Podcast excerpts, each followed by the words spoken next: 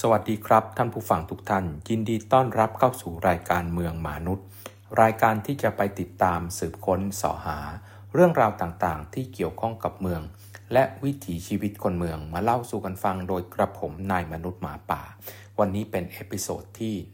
119 กับการออกกฎกติกามารยาทสำหรับห้องเช่ารายวัน หรือเราที่เรียกว่า Airbnb นะครับ เราคุ้นเคยกับคำว่าห้องเช่า หรือที่พักรายวันแบบที่เจ้าของปล่อยให้เช่าเองนะครับ ภายใต้ชื่อยี่ห้อนะครับว่า Airbnb คนไทยก็ใช้ชื่อนี้นะครับ เรียกห้องประเภทนี้กันหมดนะครับ ต้องเข้าใจก่อนว่าปัญหาของห้องแบบ Airbnb หรืออการปล่อยพูดง่ายๆนะครับ การปล่อยคอนโดให้เช่ารายวันเนี่ยมันเกิดปัญหาตรงที่มันไม่ได้เป็น ห้องเช่ารายวันแบบโรงแรมมาตั้งแต่ต้น แต่การปล่อยคอนโดมิเนียมนะครับที่ควรจะพักอาศัยอยู่นานๆ เป็นผู้อยู่อาศัยถาวรหรือกึ่งถาวรแบบให้เช่าเป็นรายปีนะครับ มีคนมาอยู่แบบถาวรจะรักษามารยาทและอื่นๆ เพราะว่าต้องเจอคนอื่นๆ อยู่ตลอดนะครับ เขามาอาศัยที่นี่จริงเนี่ยเขาก็จะดูแลรักษาห้องเป็นอย่างดี มีเรื่องของอการ รักษามารยาทการกระทบกระทั่งกับคนอื่นก็จะน้อยหน่อยนะครับ แต่การปล่อยคอนโดมิเนียม ให้เป็นห้องเช่ารายวัน หรือห้องพักรายวันเนี่ยนะครับ มันเป็นต้นทางของปัญหานะครับศาลของประเทศไทยก็เคยตัดสินแล้วนะครับว่าการเอาคอนโดมิเนียมมาปล่อยเป็นห้องเช่ารายวันแบบ Airbnb เนี่ยผิดกฎหมาย เพราะว่าวัตถุประสงค์ของ การเป็นคอนโดมิเนียมคือการพักอาศัยอย่างถาวรหรือกึ่งถาวรนะครับไม่ใช่เป็นวัตถุประสงค์ของการปล่อยให้เช่าชั่วคราวนะไม่ไม่กี่คืน แบบนี้ผิดวัตถุประสงค์ของการเป็นอาคารชุดพักอาศัยนะครับ แต่ว่าปัญหาที่เกิดขึ้นเนี่ยมันเกิดในหลายมิตินะครับไม่ว่าจะเป็นในมิติที่เกี่ยวข้องกับความสงบสุขของ ผู้อยู่อาศัยที่เป็นผู้อยู่อาศัยถาวรก็คือคนที่อยู่ในห้องอื่นๆของคอนโดที่เขาอาศัยอย่างจริงจังนะครับเขาก็จะเจอคนที่มาพักอาศัยชั่วคราวนะแบบเรามาพักโรงแรม เราก็ใช้ทรัพยากรอย่างเต็มที่นะครับ อาจจะมีปาร์ตี้ส่งเสียงดังตามลักษณะของการไปท่องเที่ยวไปพักผ่อนนะครับ เราก็จะไม่ได้รักษาเรื่องของตัวของมารยาทอะไรต่างๆ แบบเราอยู่บ้านมากนักนะเพราะฉะนั้นผู้อยู่อาศัยคนอื่นในคอนโดมิเนียมเหล่านั้นก็ได้รับผลกระทบโดยตรงนะครับ จะมากจะน้อยก็แตกต่างไปตามวิถีของผู้มาเช่าห้องพักรายวันแต่ละคน แล้วก็การควบคุมของโฮสต์หรือคนที่เขาเป็นเจ้าของห้องที่ปล่อยห้องเช่ารายวันนะปล่อยคอนโดตัวเองออกเป็นห้องเช่ารายวัน อีกอันนึงที่ประสบผลกระทบอย่างหนักนะครับก็คือโรงแรม นะครับเพราะว่าแน่นอนว่าห้องเช่ารายวันเนี่ยเป็นคู่แข่งโดยตรงกับโรงแรมนะครับที่มีวัตถุประสงค์เป็นห้องเช่ารายวันอยู่แล้วนะครับเมื่อมีคู่แข่งมากขึ้นเนาะเมื่ออการเป็นคอนโดมิเนียมแล้วมาแปลงตัวเองนะครับชั่วคราวเป็นห้องเช่ารายวันเนี่ยมันก็เป็นคู่แข่งโดยตรงของโรงแรมนะครับ ประเด็นที่ 3 ก็คือว่าในเมืองที่มี ที่อยู่อาศัยขาดแคลนเป็นจำนวนมากนะครับมหานครต่างๆเนี่ยที่อยู่อาศัยขาดแคลนเป็นจำนวนมากเพราะฉะนั้นราคาที่อยู่อาศัยก็โดยปกติ การให้เช่าต่อหรือการซื้อเนี่ยก็แพงอยู่แล้ว แต่ว่า Airbnb เนี่ยนะครับการปล่อยคอนโดมิเนียมให้เป็นห้องห้องเช่ารายวันเนี่ยก็ทำให้คนในเมืองนั้นเนี่ยมี supply ของที่อยู่อาศัยที่จะเป็นที่อยู่อาศัยถาวรของเขาจะเช่าระยะยาวหรือซื้อเนี่ยก็มีโอกาสน้อยลงไปเรื่อยๆนะครับไม่ว่าจะเป็น เจ้าของห้องไม่ปล่อยให้คนเช่าอย่างถาวรนะหรือเช่าในช่วงระยะยาวคนในเมืองนั้นนะครับ เช่าในช่วงของระยะยาว เพราะว่าเพราะว่าปล่อยเป็น Airbnb แล้วได้เงินมากกว่าคุ้มกว่า แล้วก็เรื่องมากน้อยกว่าคนที่อยู่นานๆนะครับ หรือว่าในอีกมิติหนึ่งก็คือว่าเกิดการเก่งกำไรครับ เมื่อก่อนคนเคยเเก่งกำไรด้วยการซื้อคอนโด ซื้อมาแล้วก็ขายไปนะครับ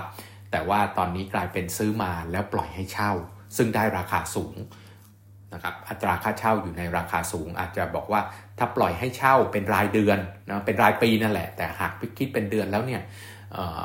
แค่ปล่อยเป็น Airbnb 5 วันเนี่ยได้เงินมากกว่า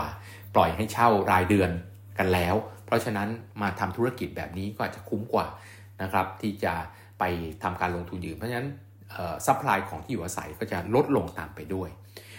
หลาย ๆ มหานครครับเจอปัญหานี้หลายหลายหลายประเทศเจอปัญหานี้นะเรื่องของความสงบสุขของชุมชน เรื่องของอการแข่งขันกับโรงแรม โรงแรมเขาก็ไม่ยอมเนาะมาแข่งกับเขาโดยที่ไม่ต้องจดทะเบียนเป็นโรงแรมนะไม่ต้องมี staff ไม่ต้องมีอะไรต่างๆนะต้นทุนมันก็ถูกกว่าอยู่แล้ว แล้วก็จะมาแข่งกับเขาที่เขาต้นทุนสูงกว่า มันก็ไม่เป็นธรรมกับเขานะครับเขาก็ไม่ยอม อย่างเช่น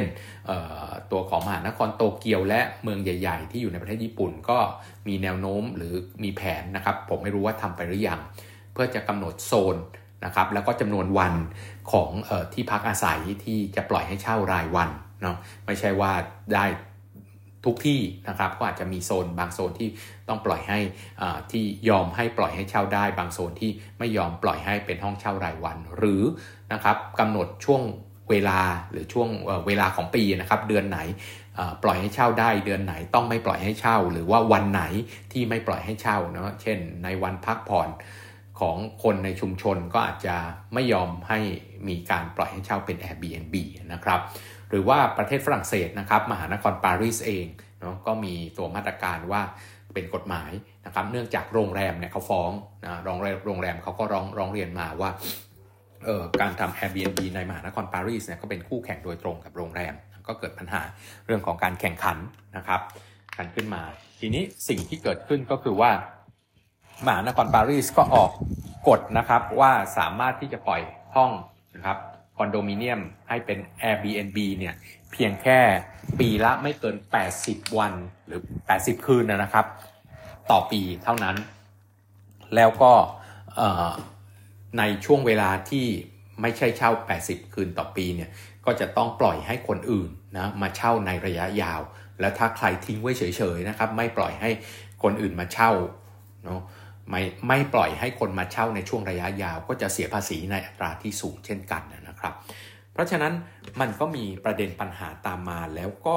Airbnb ก็เริ่มปรับตัวเองนะครับ โดยที่มีข่าวออกมาเมื่อวานนี้เองนะครับ ว่าประเทศมาเลเซียเนี่ยกำลังวางแผนที่จะเป็นประเทศแรกใน Southeast Asia ที่มีกฎหมายหรือกฎระเบียบที่ควบคุม Airbnb นะครับอย่างเข้มงวดขึ้นนะครับ โดยจะใช้มาตรการนี้กับทั้งประเทศนะครับ เพราะฉะนั้นสิ่งที่เขาเกิดปัญหาก็คือว่าประเทศมาเลเซียเนี่ยเป็นประเทศที่มีปัญหาเรื่องของ Airbnb เนี่ยค่อนข้างมาก ทั้งเรื่องของวัฒนธรรม ทั้งเรื่องของการขาดแคลนที่อยู่อาศัยนะครับ แล้วก็เขาเริ่มใช้ในการห้ามนะครับหรือมีข้อกำหนดต่างๆ ในบางส่วนนะห้ามให้เช่าในบางส่วน ที่เกาะปีนังนะครับ ซึ่งเป็นพื้นที่ที่มีการเช่า Airbnb และเป็นแหล่งท่องเที่ยวจุดหมายปลายทางของนักท่องเที่ยวหลักของประเทศมาเลเซียนะครับ ซึ่งตัวนี้เนี่ยก็เป็นประเด็นปัญหาว่าพฤติกรรมของคนเป็นนักท่องเที่ยวนะครับในการที่จะส่งเสียงดังบ้าง ไม่เคารพความเป็นส่วนรวมวิถีชีวิตของประชาชนนะการพักอาศัยต่างๆเนี่ยก็เป็นปัญหา ว่าใครปล่อยให้เช่า Airbnb คนในพื้นที่รอบๆ ก็เดือดร้อน แล้วก็กัวกัวลาลัมเปอร์เนี่ยนะครับ ก็เป็นเมืองที่มี Airbnb มากที่สุดใน Southeast Asia นะครับ แล้วก็เป็นพื้นที่ที่เป็นจุดหมายปลายทางของการท่องเที่ยว ซึ่งเป็นเป้าหมายที่จะต้องมีการควบคุมนะครับกฎระเบียบของ Airbnb ให้เข้มงวดมากขึ้น ซึ่งเขาก็ทำการสำรวจนะครับในตัวของประเทศมาเลเซียเนี่ย เขาก็พบว่า 82%เนี่ยออของคนมาเลเซียเนี่ยคิดว่านะครับของคนที่ได้รับการสำรวจนะครับ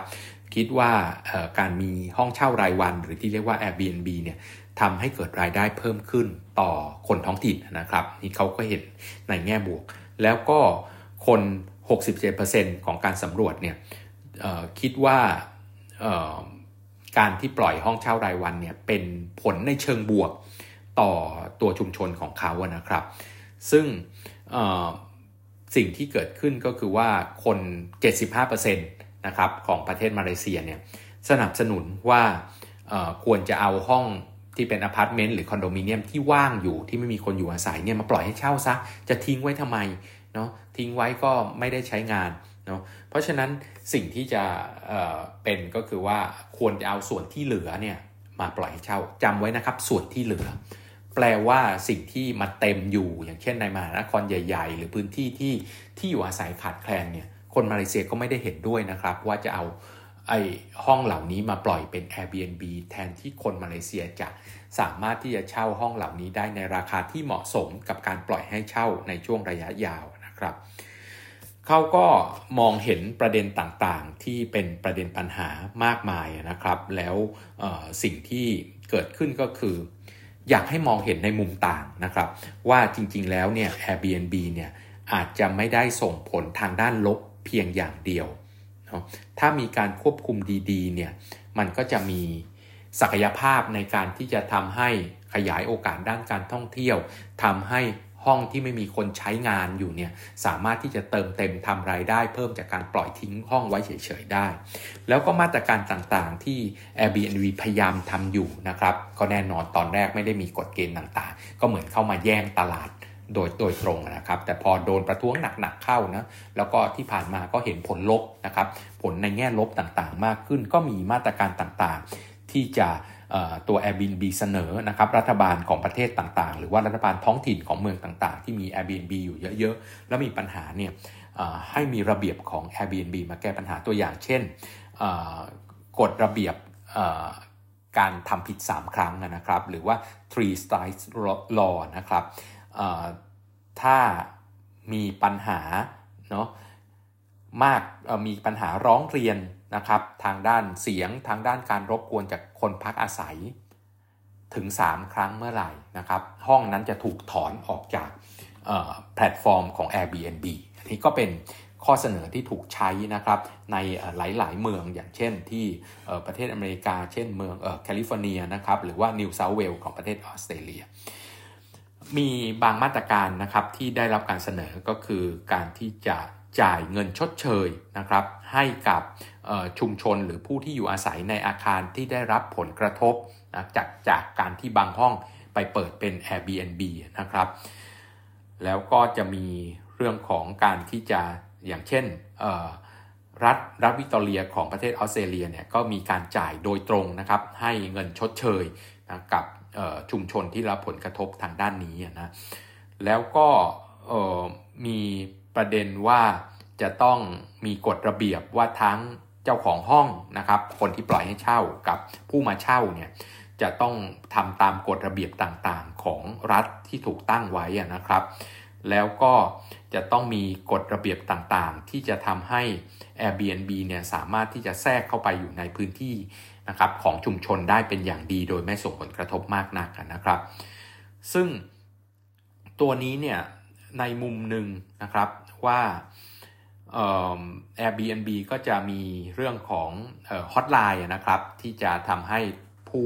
เมื่อก่อนก็จะมีแค่ผู้เข้าพักกับโฮสเท่านั้นที่จะโทรเข้าไปได้นะครับ ในอนาคต Airbnb ก็จะเปิดโอกาสให้ใครก็ตามนะครับ ที่ได้รับผลกระทบเนี่ยโทรเข้ามานะครับที่ฮอตไลน์นี้แล้วก็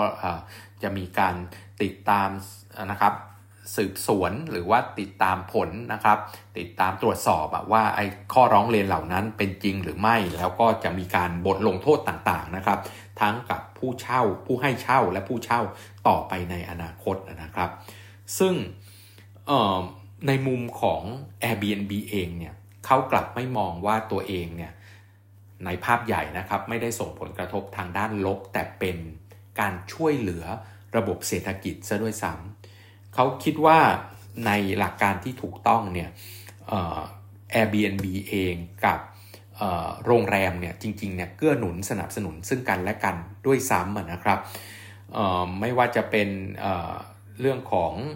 การขยายตัวของกระแสการท่องเที่ยวเนี่ยแน่นอนว่าโรงแรมที่มีอยู่เนี่ยไม่เพียงพอหรือที่มีอยู่ก็ไม่ตอบสนองความต้องการของนักท่องเที่ยว โดย สมบูรณ์นักนะครับ มีนักท่องเที่ยวหลาย ๆ กลุ่มที่อาจจะคิดว่าโรงแรมไม่ใช่คำตอบของการท่องเที่ยวของเขานะครับ เพราะว่าเมื่ออธุรกิจการท่องเที่ยวขยายตัวมากขึ้น มีนักท่องเที่ยวมากขึ้น ก็แปลว่า มีความต้องการที่หลากหลายมากขึ้นนะครับ ซึ่งรูปแบบการเดินทางที่แตกต่างกันเนาะไม่ว่าจะเป็นถามว่าใครตอบสนองกับตัวของ Airbnb บ้าง ก็อาจจะเป็นพวกคนที่ไปทำงาน นะครับชั่วคราว ซึ่งต้องการอุปกรณ์แตกต่างไปจากโรงแรมทั่วไป เช่น ต้องการซักผ้าเองนะครับ เอาเสื้อผ้าไปไม่เยอะนักเนาะไปทำงานนะเนาะอาจจะอยู่ช่วงนานหน่อย 15 วันอะไรเงี้ยแต่ไม่สามารถเตรียมเสื้อผ้าไป15วันเพราะฉะนั้นสิ่งที่ต้องการคือเครื่องซักผ้านะครับที่อยู่ใน ห้องเลย ซึ่งคอนโดมิเนียมก็สามารถที่จะตอบสนองตรงนี้ได้นะครับ หรือโต๊ะทำงานนะเพราะมานั่งทำงาน มีเรื่องของออตัวของอินเทอร์เน็ตความเร็วสูงนะครับภายในห้องที่ใช้เฉพาะตัวเอง ที่จะทำให้สามารถประชุมออนไลน์และอื่นๆนะในช่วงเวลาที่มาทำงานได้ หรือว่านะครับการเดินทางในกลุ่มใหญ่แบบที่มาเป็นครอบครัวเนาะมีพ่อแม่ลูก นะครับมีญาติพี่น้องเข้ามาก็อาจจะต้องการห้องนั่งเล่นที่มีขนาดใหญ่ หรือว่ามีครัวนะครับที่จะตอบสนองความต้องการของนักท่องเที่ยวกลุ่มใหญ่ที่เป็นคนในครอบครัวเดียวกันได้ ซึ่งตัวนี้เนี่ยก็จะเห็นว่าเป้าหมายของ Airbnb จริงๆเนี่ยเขามองเห็นว่ากลุ่มเหล่านี้แหละ คือสิ่งที่ฟิตกับการเป็นเอาคอนโดมิเนียมที่ไม่ใช้งานนะครับที่ไม่มีคนใช้เนี่ย ออกมาปล่อยเป็นห้องของ Airbnb เพราะสามารถตอบสนองความต้องการของกลุ่มเหล่านี้เนี่ยได้ดีกว่า ซึ่งตัวนี้ก็ต้องคิดกันต่อไปนะครับว่าในมุมหนึ่ง Airbnb ก็ตอบสนองสิ่งที่เรียกว่า sharing economy ซึ่งเป็นกระแสสำคัญของยุคปัจจุบันนะครับ เราจะสามารถประหยัดทรัพยากรใช้งาน ของต่างๆนะครับหรือ service ต่างๆเนี่ยได้คุ้มค่ามากขึ้นเวลาที่เราไม่ใช้นะเราก็ให้คนอื่นมาใช้งาน เพราะฉะนั้นมูลค่าทางเศรษฐกิจมันก็จะสูงขึ้นการใช้ทรัพยากรต่างๆ มันก็จะคุ้มค่ามากขึ้นนะครับ เพราะฉะนั้นสิ่งที่จะต้องคิดก็คือทำอย่างไรที่จะทำให้มีความสมดุลระหว่างกฎระเบียบต่างๆนะครับแล้วก็การขยายตัวทางธุรกิจการท่องเที่ยวนะครับที่จะทำให้ทั้งโรงแรม ทั้งเจ้าของห้องทั้งผู้เช่านะครับ แล้วก็ชุมชนเนี่ยสามารถที่จะไปกันได้อย่างเหมาะสม ในมุมของอตัวของ Airbnb เอง แล้วก็ในมุมของจากผลการสำรวจของประเทศมาเลเซีย เราก็เห็นภาพอยู่ว่าประชาชนก็เห็นว่า การมี Airbnb เนี่ยทำให้เขามีรายได้เพิ่มเป็นผลดีต่อเศรษฐกิจของชุมชนนะครับไม่ใช่แค่รายได้เพิ่มกับคนเป็นเจ้าของห้องเพียงอย่างเดียว แต่การมีคนมาพักตรงนั้นเขาก็ต้องกินต้องใช้นะครับต้องการเซอร์วิสอื่น ๆ ที่ทำให้ชุมชนเนี่ยได้ผลบวกทางเศรษฐกิจขึ้นมา แต่สิ่งที่เราต้องเห็นภาพอันหนึ่งว่า Airbnb เนี่ยตัวที่เขาตั้งเอามาทั้งหมดเนี่ย นะครับหลักการของเขาเนี่ยไม่ได้แข่งกับโรงแรมโดยตรง แต่เขาเข้ามาเติมเต็มในกลุ่มที่มีความต้องการพิเศษนะครับที่โรงแรมไม่สามารถตอบสนองได้ ถ้าเราสามารถที่จะ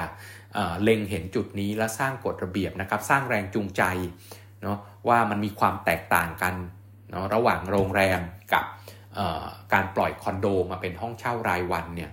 มันก็จะสามารถเกื้อกูลเติม supply นะครับใน demand ที่ขาดแคลนไปได้นะการที่เอาเฉพาะสิ่งที่เหลือจริงๆนะมีกฎระเบียบที่ทำให้สิ่งที่เหลือจริงไม่ใช่ไปแย่งที่อยู่อาศัยของคนในเมืองนั้น ซึ่งมีน้อยอยู่แล้วแพงอยู่แล้ว ปรากฏว่ากลายเป็น Airbnb จนเขาต้องไปอยู่ไกลขึ้น ไม่มีที่อยู่อาศัยในเมืองเพราะว่าทุกคนเล็ง แต่จะปล่อยเป็น Airbnb เพราะมีรายได้มากและมีความยุ่งยากน้อยกว่า แบบนี้ก็ผิดวัตถุประสงค์ของ Airbnb เพราะ Airbnb บอกว่าโทษทีนะครับห้อการปล่อยห้องเช่ารายวันเนี่ยจะพูดถึงยี่ห้อเดียวคงไม่ได้ การปล่อยห้องเช่ารายวันเนี่ยเป้าหมายก็คือเอาสิ่งที่ไม่ได้ใช้อะสิ่งที่เหลืออยู่เนี่ยมาใช้ไม่ใช่เอาสิ่งที่ใช้เต็มอยู่แล้ว หรือมีดีมานในการใช้ปกติอยู่มาใช้ เพราะฉะนั้นเราคงต้องหากฎระเบียบที่เหมาะสมนะครับมากขึ้นเพื่อทำให้ มีการใช้ทรัพยากรอย่างคุ้มค่ามากขึ้นไม่ถูกปล่อยทิ้งไว้ และไม่ไปทับซ้อนกับดีมานที่ควรจะต้องตอบสนองตามปกติอยู่แล้ว วันนี้ก็ต้องลาไปแค่นี้และวันนี้พิเศษอันหนึ่งก็คือกล่าวถึง Airbnb ขณะที่เนาะอัดรายการนี้ก็นั่งอัดรายการอยู่ในห้องที่เป็น Airbnb เช่นกันนะครับ วันนี้ก็ต้องลาไปแค่นี้กับเมืองมนุษย์และกระผมนายมนุษย์หมาป่า แล้วพบใหม่ในเอพิโซดต่อๆไป สวัสดีครับ